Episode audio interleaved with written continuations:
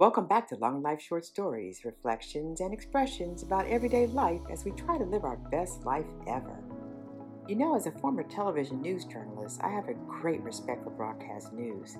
You know, today we have so many more choices than we ever had before to access headlines and breaking news stories. In fact, the internet is leading the way in getting instant information from Facebook, Instagram, Twitter, and of course, all the major networks now have a digital platform. So if anything happens or must be shared with the world, it actually hits the web most of times now first. But I'm noticing a change in who is getting paid to deliver some of this remarkable real life instant information. Black people. Black, brown, mocha, Java, and cafe au lait experts on just about every topic. Black is our color. Wow, you know, talk about a change in our world as we know it.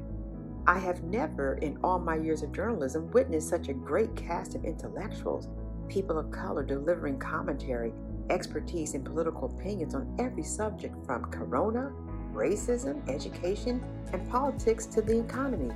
So frequently, too, daily, almost every night, there's a new black guest on all the major news channels.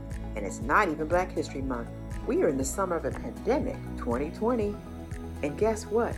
There are even more new shows on this dynamic diversity still being added to the lineup, hosted by, guess what, black people, black women, like MSNBC's Joy Reid is debating her new show called The ReidOut, and CNN's Don Lemon, of course, every night, and he also has a new podcast.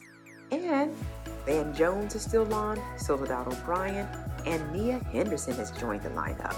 This list gets even longer, and for once, I am so glad it does. And I'm proud to see that news senior producers and editors are actually casting a really wide net now and showcasing some of the best experienced minds from a pool of amazing black and brown people. You know, my favorite part about this? We don't even have to hear those typical stereotypes about, oh, how articulate they are, or how well spoken, or how eloquent which, as you know, has always been a sideways compliment or cold talk for, I can't really believe those people can speak so well.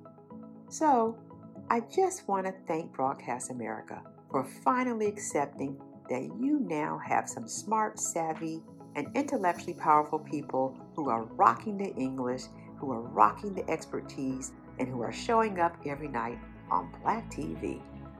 Darcel Diller Sweet, reporting for Long Life Short Stories. New York.